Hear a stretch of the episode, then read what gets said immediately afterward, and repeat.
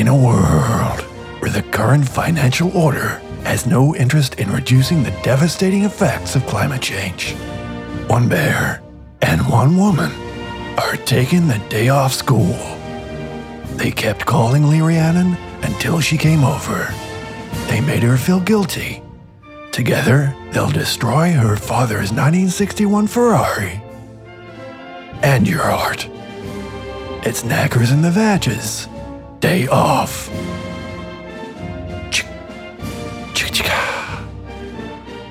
And welcome once more, siblings and comrades, to Knackers, Knackers, Knackers in the Vag, Vag, Vag. Knackers the bear is a commodity. I am a lady called the Vag. Knackers not only serves on those occasions to uh, bring me a sense of uh, company when I am alone, but I offer him in an attempt to shut myself up to far more interesting people than I, which on this occasion, we are blessed, hashtag so blessed to have the former Senator Lee Rhiannon. Lee Rhiannon, welcome to this podcast of middling note and welcome to the use of knackers. You are actually an excruciatingly polite person. I don't understand why, after 40 years of struggle, you, you maintain your good manners. But um, I know you do have very good manners. I am an incredibly self involved person. Throw the bear at me when I go on too much. Well, thank you for knackers. My favourite toy when I was young was a teddy bear, so I may not throw him or her or the teddy bear. They. They, they. Thank you for helping me there. And I look forward to the interview. Good to be in Melbourne. Um, at, now, now you are uh, recently back to the streets, uh, liberated of your obligations to uh, the thing we call democracy. How's that been going? Oh, excellent. Freedom's most enjoyable. And uh, I personally, I'm enjoying life immensely. I do find politics interesting, obviously challenging times for the Greens that I still do have a passion for. So, yeah, lots to talk about. I- I- indeed, but let's. I mean, let, let's talk about not you um, and uh, that particular past, but more broadly, because you've seen, um, you know, close up with great scrutiny many political eras. Hmm. If, you know, I mean, when we talk about the present or the or the past, when do you get? I mean, this is kind of a ridiculous question, but when do you think the the the the present era began because you know there there has been a shift and I know I've spoken to you um a, enough times to know that you and I agree about certain things. And I mean this is hardly uh, a controversial thing to say but at some juncture or another and this was visible in your own party as it has been in many political parties um an emphasis on um uh, the individual and on you know personal identity coordinates eclipsed at some point the idea of you know the the, the rights of the many um, the material world the prosperity that an individual or a mass of individuals had became far less important than sort of more cultural less tangible things. When when would you say that period began in your life Yeah, well, I, I do. One of the joys of getting old, and some people bag it out, but we all get old, is actually reflecting on your Yeah. life. I'm 67, born in 51, and I was fortunate to be around with some of the big social movements like the women's movement, environment movement, the, um, for nuclear disarmament. Um, I grew up with the Vietnam War, anti apartheid. So that's like the end of the 60s, the 70s, a bit in the 80s. The 90s, then my, I'm on my own with three kids, so I'm dominated by that, still involved in politics. But neoliberalism really did start to smash the left. And I often feel that, and I, and I am getting to the answer to your No, no, no, question. no, I- and we're all with you lee I do feel that the left still has to examine that 90s and neoliberalism and what it did to us. I felt that all of the left, I mean, obviously you've got Labor there, um, like the Accord really was a product of neoliberalism. Uh, they get into selling off, you know, everything, Commonwealth Bank, um, Qantas, you name it. Um, but then the 2000s, you know, they roll along. But so to come to the your question then, I think for me in Australia, it's maybe five years that I've felt the social movements are on the rise again. yeah Um, Obviously, we lag behind. Other um, Western countries like England and the States are still big influences on us, I think. And I find it very exciting. I never thought that I would say that uh, a, a potential Labor government in England is, I find, pretty exciting. I have young. And, um, a, and, a, and a truly democratic socialist Yes. Labor Party. I'm, I, I actually I'm not familiar with their constitution, but I know in Australia the constitution of the Labor Party names them as a democratic socialist party. Yeah. which doesn't seem to be known to anybody I can think of in the Labor Party. Um, but yeah, I mean Corbyn. I mean, I don't. I don't want to ask you because I feel certain, or I suspect that you'll tell this story yourself about your own parliamentary past in the future, and I don't want to talk to you about that now. It's your story to tell, but it's not too probing. I, I don't think to ask you. Um, for for many of us, it's not really who's in power that's that interesting. Like for example, the the uh, the momentum of the momentum movement in in Britain was interesting in itself, and whether or not Corbyn rises, or whether or not Mélenchon in France made it to the runoff vote, or whether or not Bernie Sanders is truly a socialist. I don't think he is, but the, the, the fact of all those figures who all happen to be um, old old white chaps, um, the the fact that they existed at all, and the fact that they point to a particular consciousness, um, that for a lot of us, I think, was more interesting than who was in power. I, I- Oh, I look, I agree, and it's something that I have learned over the years. Like what for me is so important, and it's what I feel that you're describing, is that people are being politicised. Yes. like with the momentum movement, with Bernie Sanders, with you know every struggle really, small or large. I've been involved in campaigns just to get some maintenance done at schools to save sort of a few houses on a block, and within those campaigns, big and small, people start to learn where power lies, and that in fact, when they work collectively together, that things can change. And that, to my mind, is what's critical because we're not going to solve things with one campaign that has the win. Like life doesn't work. We're about fundamentally changing the system so we have a fair, just world. That's big stuff. It is. It, it, it it really is. And, um, you know, I think, you know, in my extreme youth, I think, you know, a lot of my uh, emotions were attached to the political result. But, it, um, you know, it doesn't, it doesn't really matter. Like the fact that you were a senator at all was like a, good, a, a, a good sign. Um, the fact that you were not perhaps always empowered to do as you uh, as you would um, was was irrelevant. But when you, you know, I mean, is it? It's. I mean, it's. Do you share my kind of like uh, buoyant, almost optimistic feelings for younger folk? I mean, millennials, apart from the fact that they're a huge generation, I I hold out like quite a lot of hope for them. Um, I mean, one, increasingly they're getting an incredibly raw deal. And there's so many of them. We're actually uh, we're recording this because it was convenient um, for for for Lee's visiting Melbourne just for a millisecond uh, in my union office, the MEAA, which is in the um, the ACTU building, and from this this building, um, the Change the Rules campaign. Have you've heard about Change the Rules? I'm sure, Lee. Yes. Um, and so, you know, change the rules, I guess, is the realization of the union movement that a vast proportion of Australian workers are, are employed as casuals or self employed or, or independent contractors. In fact, 40% of us are in those, those categories.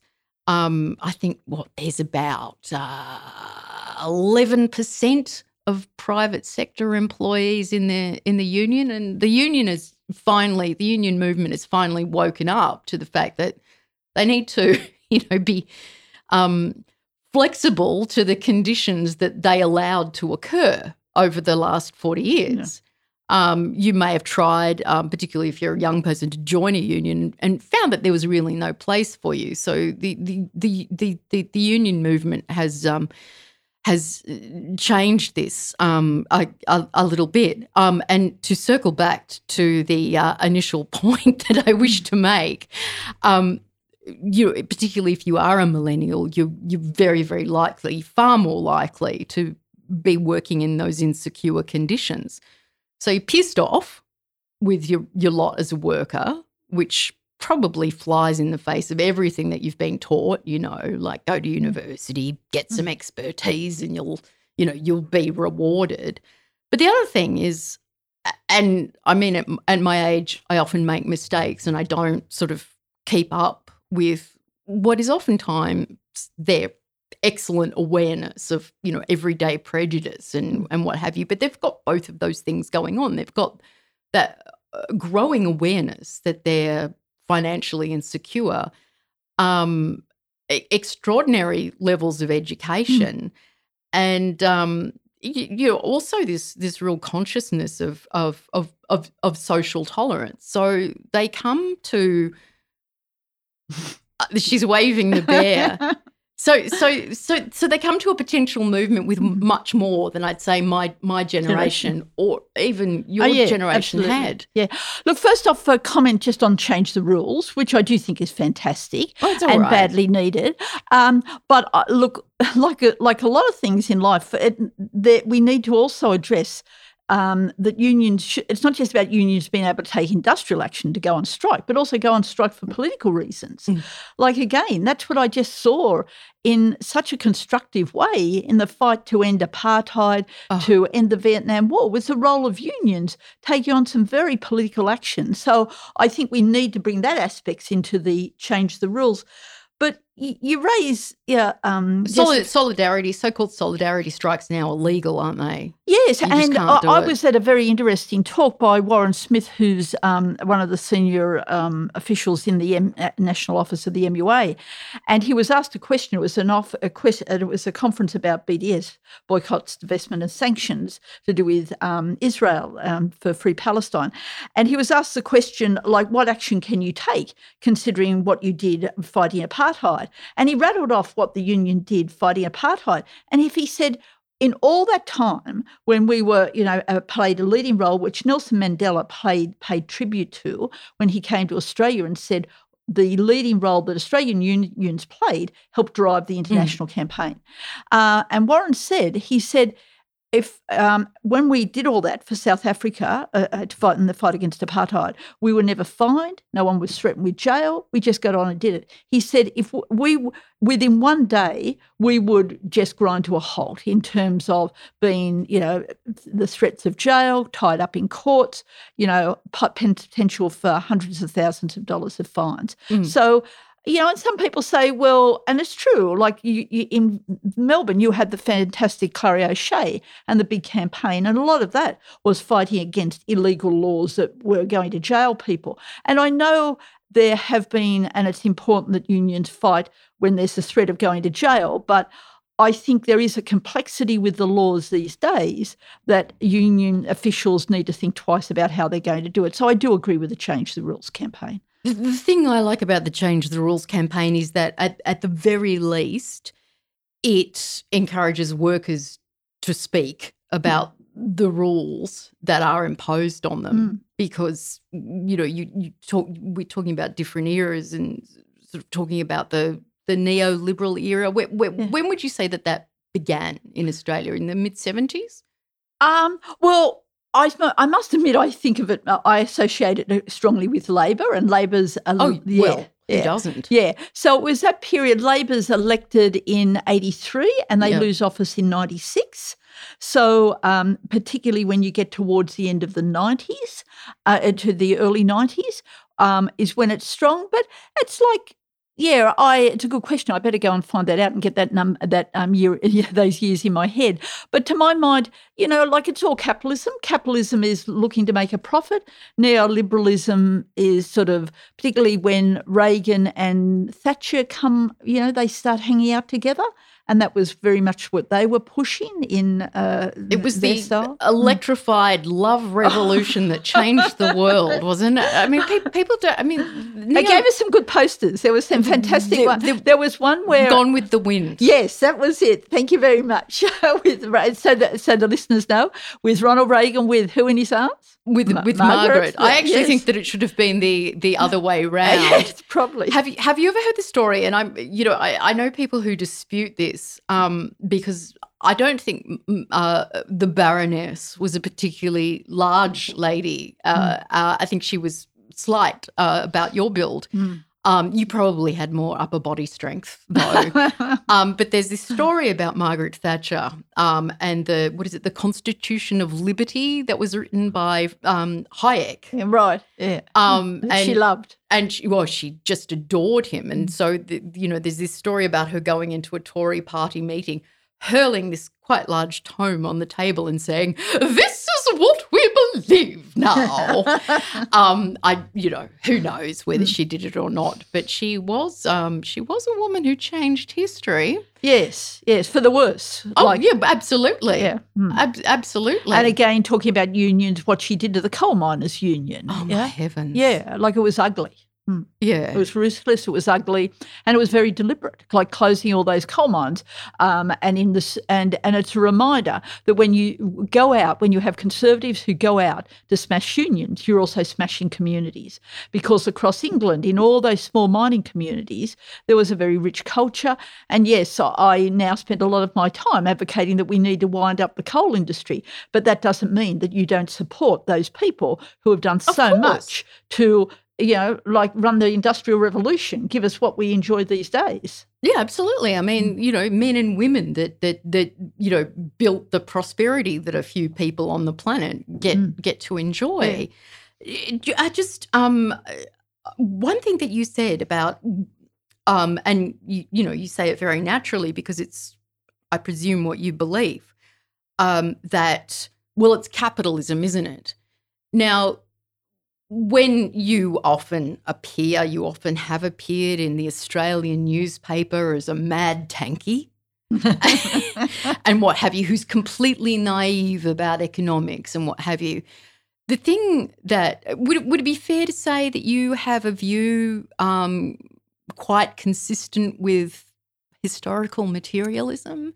You believe that you know the way in which people live their lives and the way in which they survive tend to produce or reinforce particular ideas. Would would that be fair to say? Oh, very much sums it up, Helen. Um, I think Marxism, um, like Marx and Engels, came up with historical materialism, which is quite a brilliant explanation about the changes that society goes through.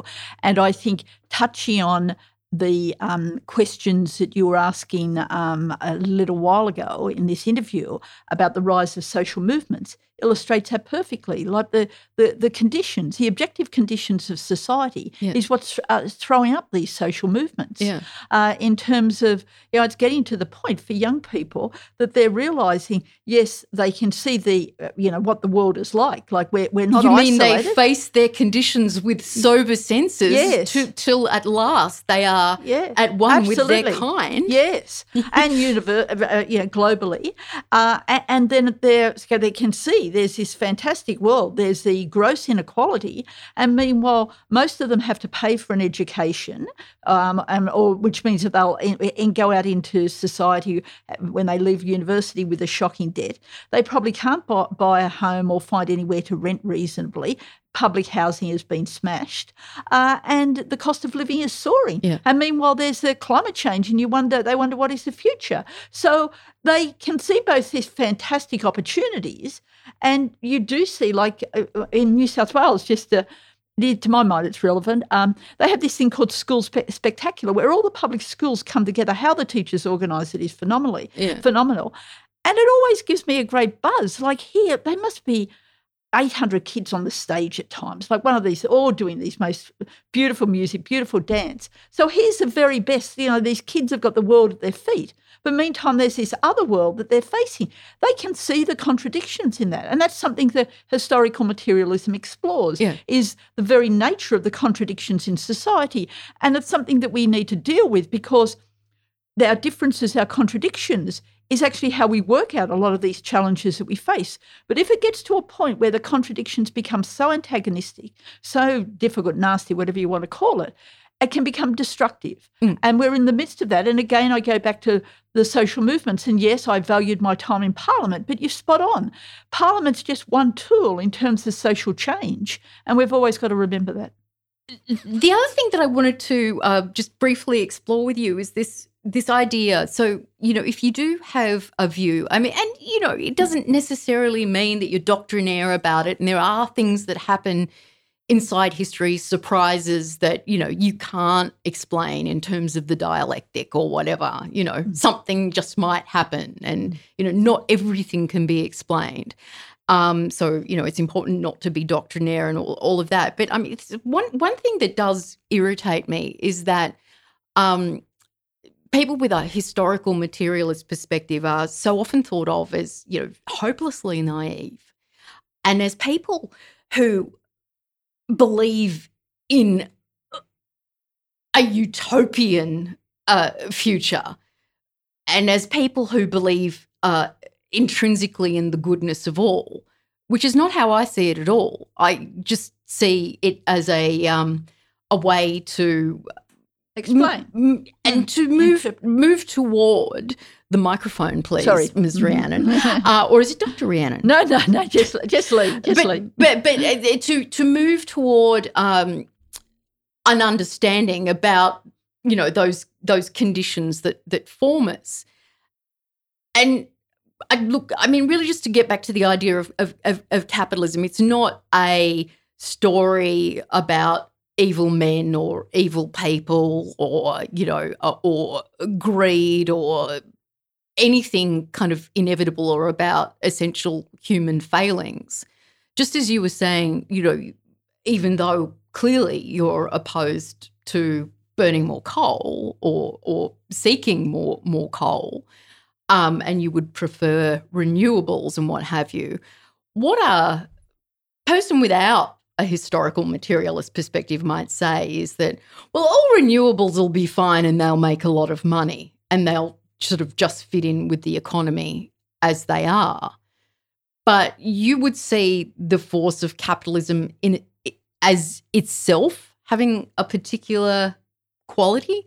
Like capitalism is something that makes people behave in a particular way and you don't really have any say in it do you No, you don't. And also, uh, just again, looking at objectively, under capitalism, corporations, the, the job, why they're on the planet, the job of corporations is to make money. Mhm. How do you increase your profits? Again, that's what, if you're um, a shareholder, that's what the the corporation, the CEOs, corporation heavies, Mm. when they turn up at those AGMs, that they've got to tell say why the profits didn't go up. That's what their job is, is to increase profits. How do you increase profits? You increase profits by doing a whole lot of things, but in the course of it, it's also about saving money Yeah. to increase your profits. And what, what's a big cost uh, costs of corporations? It's wages. So therefore, you're looking to cutting wages. Um, and when, as you've just described, we're at the MEAA, part of what we were just chatting about when we were coming in is about casual work. Mm. Also at the universities, we're not far from the universities here. You know, some of our universities now have 50% um, casual workers. So many corporations rely on a casual workforce. Why is that? Because it's cheaper for them. Yeah. Because they don't have to pay holiday pay, they don't have to pay a whole lot of conditions. So again, that's where why the working conditions of so many people, particularly young people, have deteriorated so much. It's because corporations are using that as a way to lift their profit margins. Equally with protecting the environment, it's um, and you know people have fought hard to uh, improve environmental protections, but equally, you know, corporations, conservative governments come along and weaken those very laws. Why is that? Because it actually means that corporations can make more money if they don't have to follow so many standards, so many rules. Why do corporations take their business overseas to low income countries? Because there's bigger profit margins Mm. because there's often few unions. You can pay less money. You can throw the pollution into the rivers. You know, like that's capitalism. Yeah. And they're in fact doing their job. And there may be occasional moments where, you know, a desirable thing for the, you know, the future of global temperatures may coincide or, you know, any desirable thing may coincide with business, but it doesn't necessarily have to coincide with business. Uh, say, for example, I, I haven't really spoken with you about this, but um, you know, the success of uh, the independent uh, MP Kerryn Phelps was widely lauded across the the, the nation as a win for uh, green consciousness. Um, now, so I wasn't aware before uh, that Kerryn Phelps had any interest whatsoever in uh, turning back global warming. Um, I understand. I don't know if you ever heard this. I understand that she um, was not a big fan of, of bicycle lanes while she was on there. Did you hear anything about this? Yes. while she um, was on the I- Sydney City Council? Yes, it was reported that she voted um, um, voted against some bicycle lanes when she was on council, and I think that she also may have put in a submission about bicycle bicycle lanes on one of these streets in Sydney, objecting to them. Yeah. Was that on Bourke Street where her clinic yes, was? I, I think that that's Yeah, the case. yeah. Yeah. Look, just on we might disagree. Uh, did you want to finish? no, no, Sorry. no, no, no. Yeah. You go. Look, uh, just on um, Kerryn, like um, there's a, a you know different ways of viewing this, but look, I see her election. I see it, and I actually live in her election. Oh, my goodness. Yes. Um, well, what is her- Tony. yeah. Um, no, uh, Mr. Turnbull's. Mr. Where Mr. Turnbull's gone, we've now got um, Dr. Phelps, which is I think very good. I obviously voted for um, one for the Greens. We had a fantastic ca- candidate. He's the deputy mayor and um, Did you follow the Greens official how to vote card? I may, I may not have. I often don't, but I certainly voted one Greens, um, and um, and then Kerryn Kerryn came in. Look, I think that is very important because it shakes up the two party system. And like, yeah, there's you know different ways of viewing some of her policies, but and uh, and issues around bicycle lanes. Um, if th- what we've just described is correct, um, we need to take that up. But I really think it's just so important to shake up the two party system in Australia certainly. at the moment. But I mean, so that's just a big so- plus. sort of, but considering um, her um, de- declared um, uh, sensible centrist economics, Hmm. right? So she has actually gone on record and says that she will utterly support corporate tax cuts, for example. Hmm. Um, so, on the one hand, she is a proponent of what some people call trickle down economics. Um, you can also um, describe it, I think, as supply side economics. This thing that we're talking about with, you know, with um, Ronald and Margaret in the 1980s. Um, some people prefer now to call it suck up economics rather than trickle down economics, which I think is a, Yeah. a rather nice Yeah. description because I mean you can call it deregulated in the free market all, all you want, but there's a series of techniques in place that are called deregulation, but actually you know suck up m- money from um, everyday people. So she, so on the one hand, she is very much into protecting great wealth, um, and on the other, um, says that she will protect the environment. Those two things aren't necessarily always compatible. And this view, I, I find that you you know, people have this very natural idea that you capitalism is just the finest expression. Um, you know, it's not ideal, but you know, to paraphrase Winston Churchill, as people often do, it's um, you know, it's the worst possible system except for all of those other Oh. ones which are hmm. you know more hmm. terrible and and what have you. But I mean, there there must be occasions where those two things don't coincide. You know, and, and attempts to monetize, you know, gr- green policies haven't always been successful, have they? Oh, very much so. And we're seeing it in a very sharp way right now with the urgency of cli- climate change. Mm. Like the IPCC has been having meetings after meetings, what, for 20 years more, and um, issuing warnings about how urgent it is. Did we- you read the last one, which was about how I should behave better?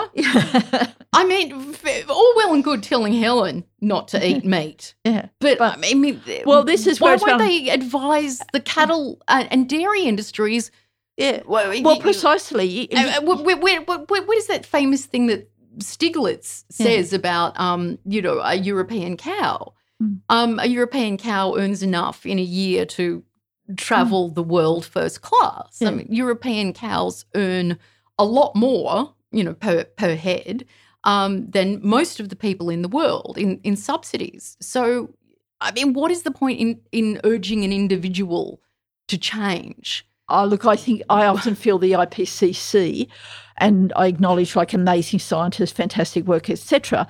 But the the onslaught from climate deniers, um, and particularly in this era of Trump, has been huge. And I think sometimes I just get the feeling that they have modified the strength of their messages. And I understand some scientists have acknowledged that Yeah. that in fact that they had watered down the seriousness of the uh, climate crisis that we're facing and we're seeing it r- right at the moment I- i'm sitting in melbourne i came from sydney where we in one day we got one month of water of rain you know just washing down our streets through our railway stations through shops etc so it's happening right now that's a classic case where capitalism because there is a big unplanned aspect of it sake, like a third of it. Bangladesh was underwater last year. Yeah, yeah, exactly. And the, and this is the, and the Pacific Islands are going under. Like all around the world, this has now been recognised that the emergency uh, weather crises are part of how it, how life works now. Why have we got to this point when we've been getting warnings for twenty years or more? Again, because capitalism isn't up to it. Because who dominates? The corporations. What are they on the planet to do to make profits? And they're short term. Mm. Like this is the essence of the problem. And again, let's be positive. Also, something happening. School kids in Australia are going on strike because they can see that it's Yeah. not working, and they're they're walking out of their schools. Yeah. That that's what they're, they're I the mean, things these- that give me hope. these- that's what gives me Yeah, hope. yeah, absolutely. I mean, these kids, um, you know, who grow up with anomalous weather conditions being normal. Mm-hmm. Um, I mean, they don't even have memory of of of anything else as- Yes. as, I do. I mean, Yeah. I I remember seasons in my extreme youth. Yeah, absolutely. I can remember w- w- uh, what I grew up in summertime was it'd be a really hot day, and then we'd have a thunderstorm at the end of the day, and a bit, bit of a downpour to cool things down, and then off you go. And then there'd be a heat wave now and then, but that was pretty rare. It'd last Yeah. for a few days, be a bushfire now and then because it's Australia. But now, uh, and the, they are, do now acknowledge that these extreme weather events are linked to climate change. Yeah, I mean, you know, like Trump is an ass clown, Mm. um, to use the parlance of the young, Mm. uh, and um, clearly a tool. Mm. Um, but I think to assign all blame to characters such as him is a little myopic because I think Oh, that there yeah, are absolutely. other reasons Yeah. that people are inclined to reject expert opinion because there are so many instances throughout m- my life I, I know where I've heard expert opinion about well you know say say for example um you, you know we'll hear about the um exquisite 22 year period of uninterrupted growth of Australian GDP and um, I heard um, recently, and I think I might have mentioned this to you. There's a political economist who I, I whose, um, work I quite enjoy called Mark Blyth um, from Princeton, and he was also talking about GDP. And some bloke in the audience um, uh, stood up and said, "Whose GDP are you talking about? That's not my GDP." And that's you know the experience of most people. They hear about the Gini yeah. coefficient, not Mm. ever the relative Gini, which is the, the better measure, and they hear about GDP and Yeah. the necessity for growth. And they hear, Eyes glaze over. yeah, but I mean, all of this expert opinion while your own life is turning to shit. Yeah.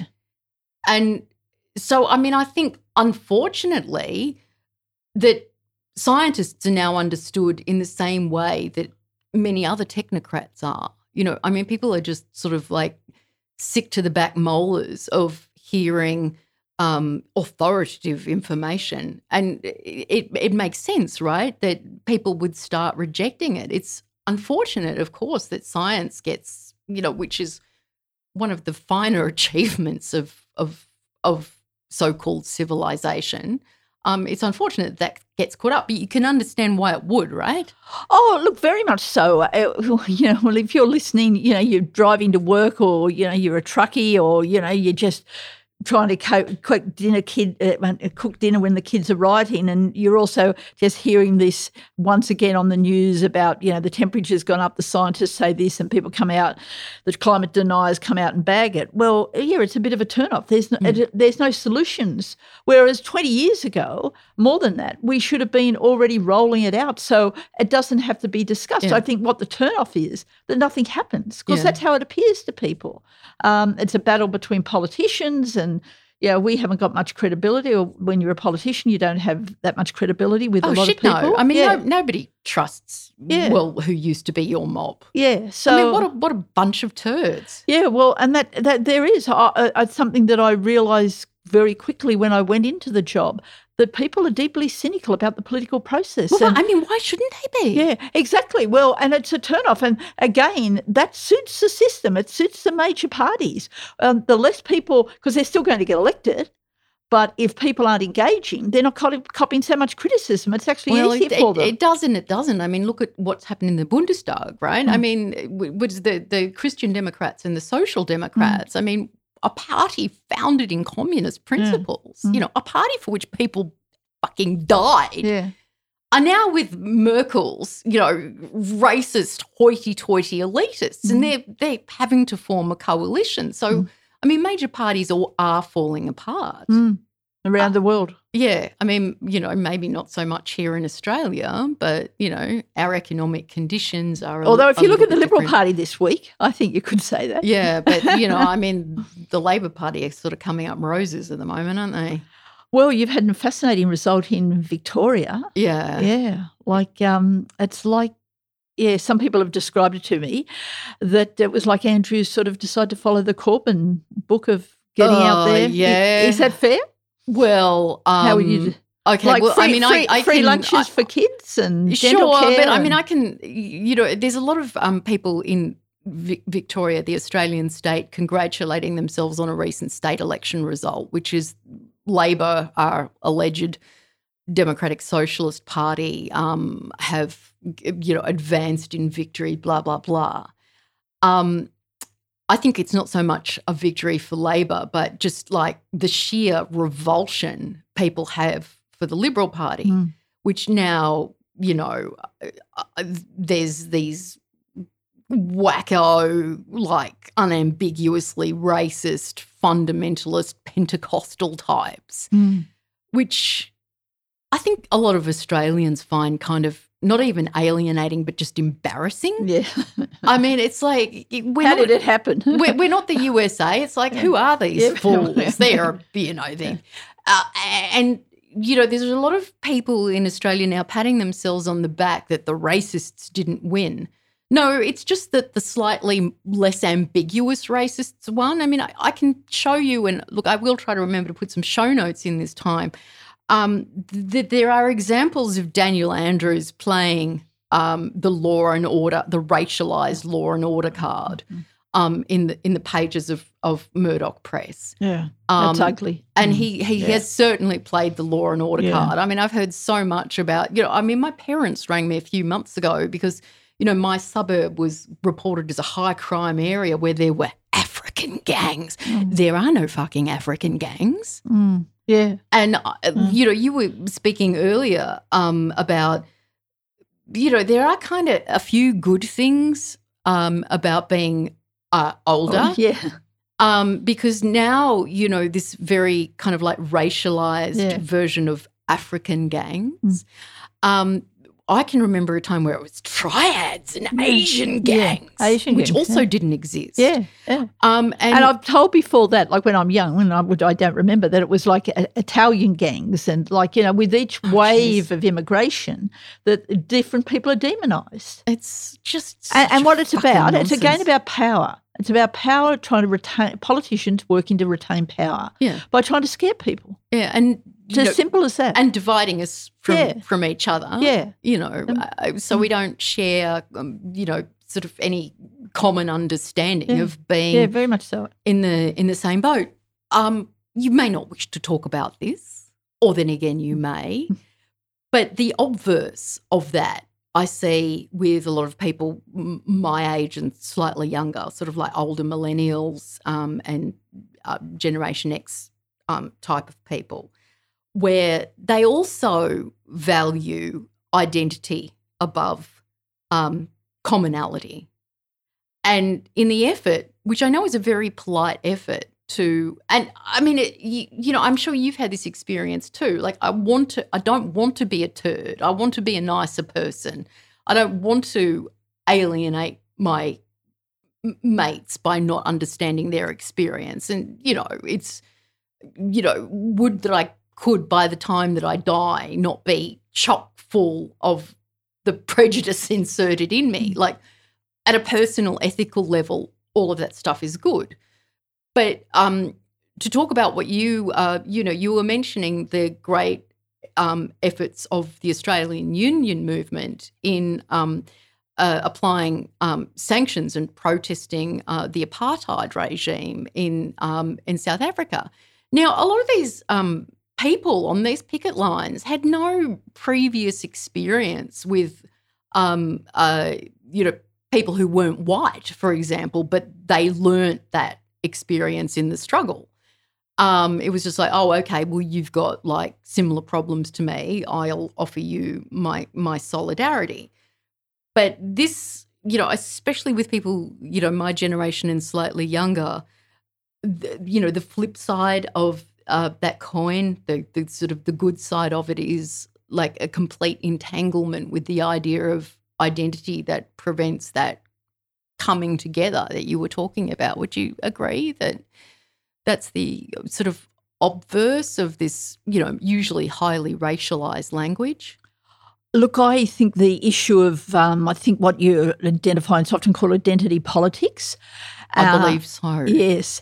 And look, I think it's got an interesting history, first off, um, because I think from the left side, uh, the progressive movement, at times, you know, I've heard certainly women say, people with different abilities, uh, people of different backgrounds, um, said that they find it hard to um, work out how they can participate. They often don't feel listened to, etc.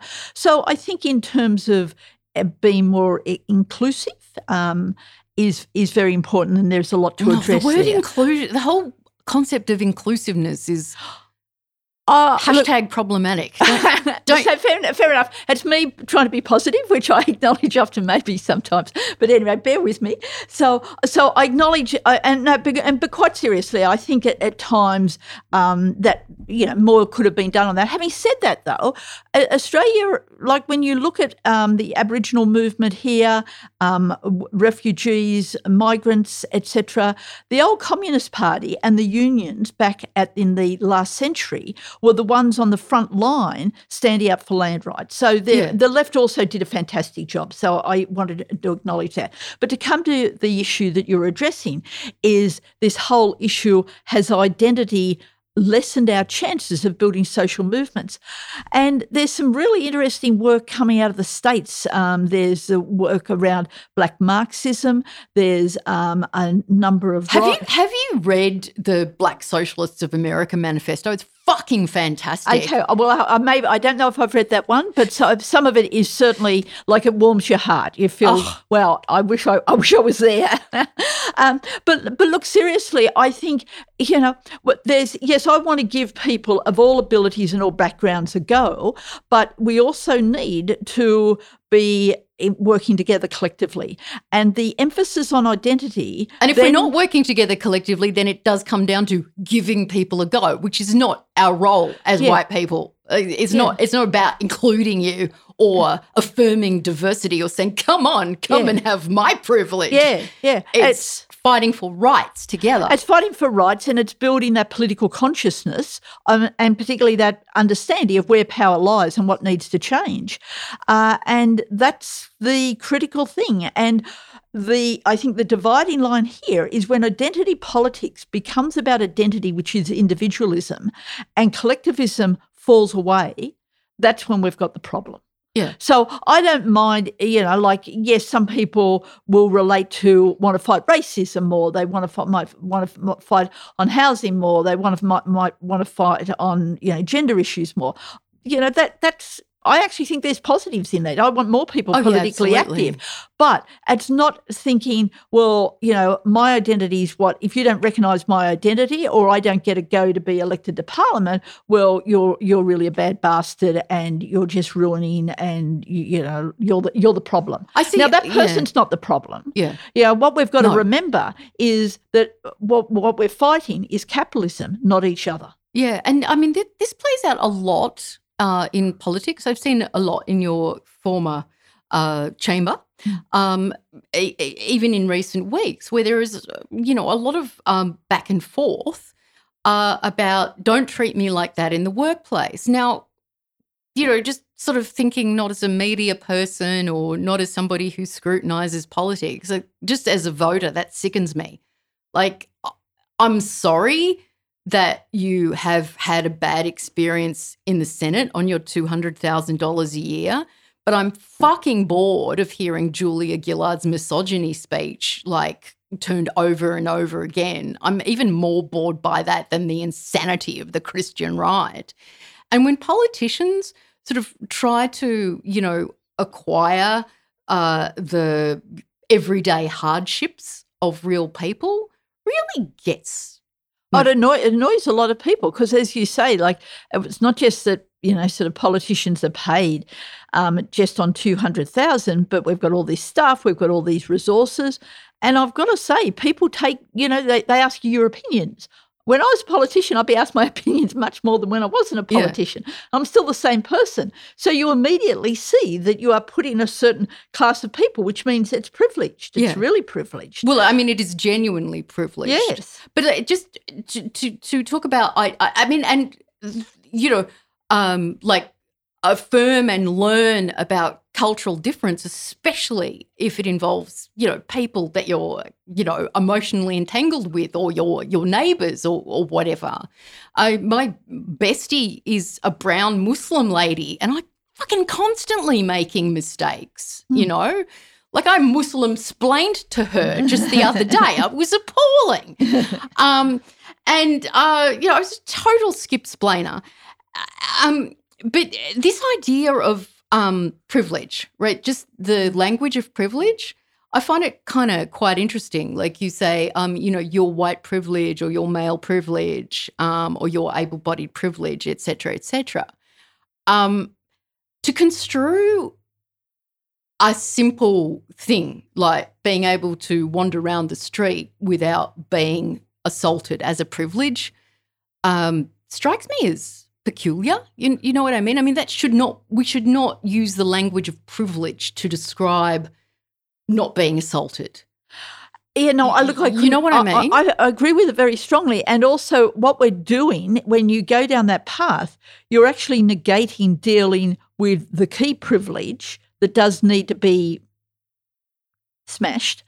And that is like where the inequality, like, you know, economic inequality is a driver of so much racism and sexism because that division, and you spoke about it earlier, of division because of people of different, that, you know, often um, you know, the ruling class wants to push.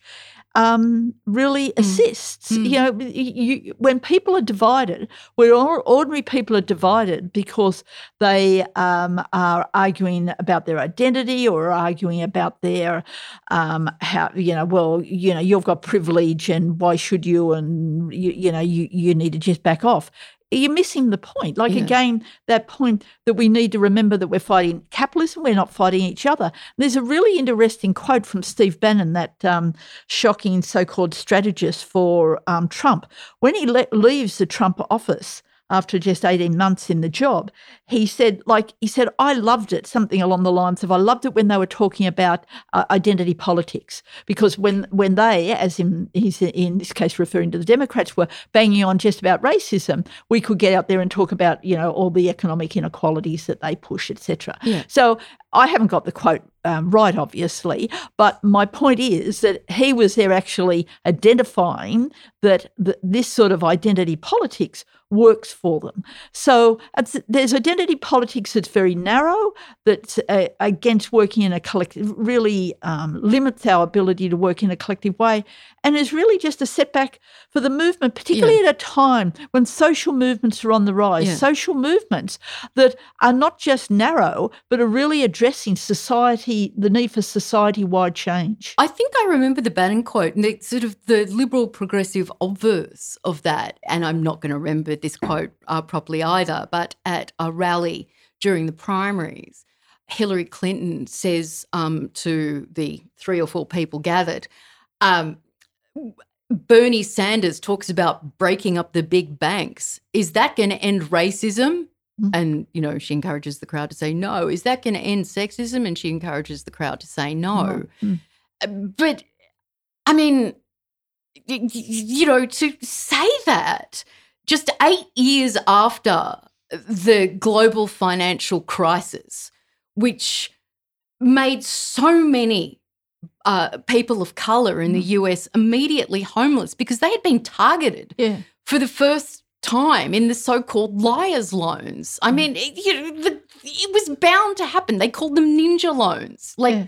um, no income, no job, but no asset. They started targeting black families yeah. in particular, and saying, "Hey, would you like to take out?" And that's n- racism. That's the racism, of course, that we're fighting. You know, and we should be fighting collectively, not y- using cheap slogans like yeah. that. And I mm. mean, so you know, break up. If we do break up the big banks, and we do break up, um, uh, you know, the stranglehold on employment, then some of the awful effects of racism, and I'm not saying, I mean, racism is a very mutant, clever beast that mm. has its own character that mm. is not always in lockstep with capitalism. Yeah. It's profoundly psychological by mm. this stage. You know, what have we had 500 years of it? It's mm. very deep. And so, no, you know, you solve um, economic equality, then no, racism is not automatically solved. But the real life hardships of it fuck yeah. Yeah. They'll fuck off in an instant. Yeah. And and and the reverse of that is without dealing with the economic inequalities, you're not you, you can't deal with racism. Yeah. Yeah, like yeah, racism. Um, although you're spot on, um, and again, I'm referring to the black Marxism. It does um, challenge a lot of traditional Marxism in a way because it identifies uh, that um, many inequalities haven't just arisen because of um, what's happened with you know the exploitation of the working class. So there's some very useful analysis there, but you come back to the issue. Uh, well, the main point, sorry, I meant to say there is that racism um, has been around for hundreds and hundreds of years. So it's not going to just disappear if we're able to change the economic relationships. But my point is, uh, sitting within that is that capitalism, many corporations have, and you saw this particularly under colonialism, you see it in many forms where um, corporate um, racism is used to divide workers. Uh, Ms. Rhiannon, We've been banging on for about an hour. You've only oh. had to wave the bear at me once. um, what what will be next for you? Uh, look, I'm just um, I'm enjoying myself very much. I you're on that healthy vegan diet. Yes, yeah, still, still, um, and uh, working um, still um, involved with various um, greens projects in different ways, which I enjoy. Um, working with different communities, the Kashmiri community, Bangladeshi community. Um, there's some shocking situations in many low income countries, as there are in other countries, but often those campaigns we hear very little about here. So I enjoy working with those people to help um, elevate, amplify their voice.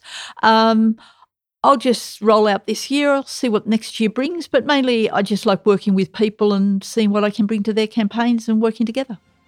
You've been listening to Naggers and the Vag.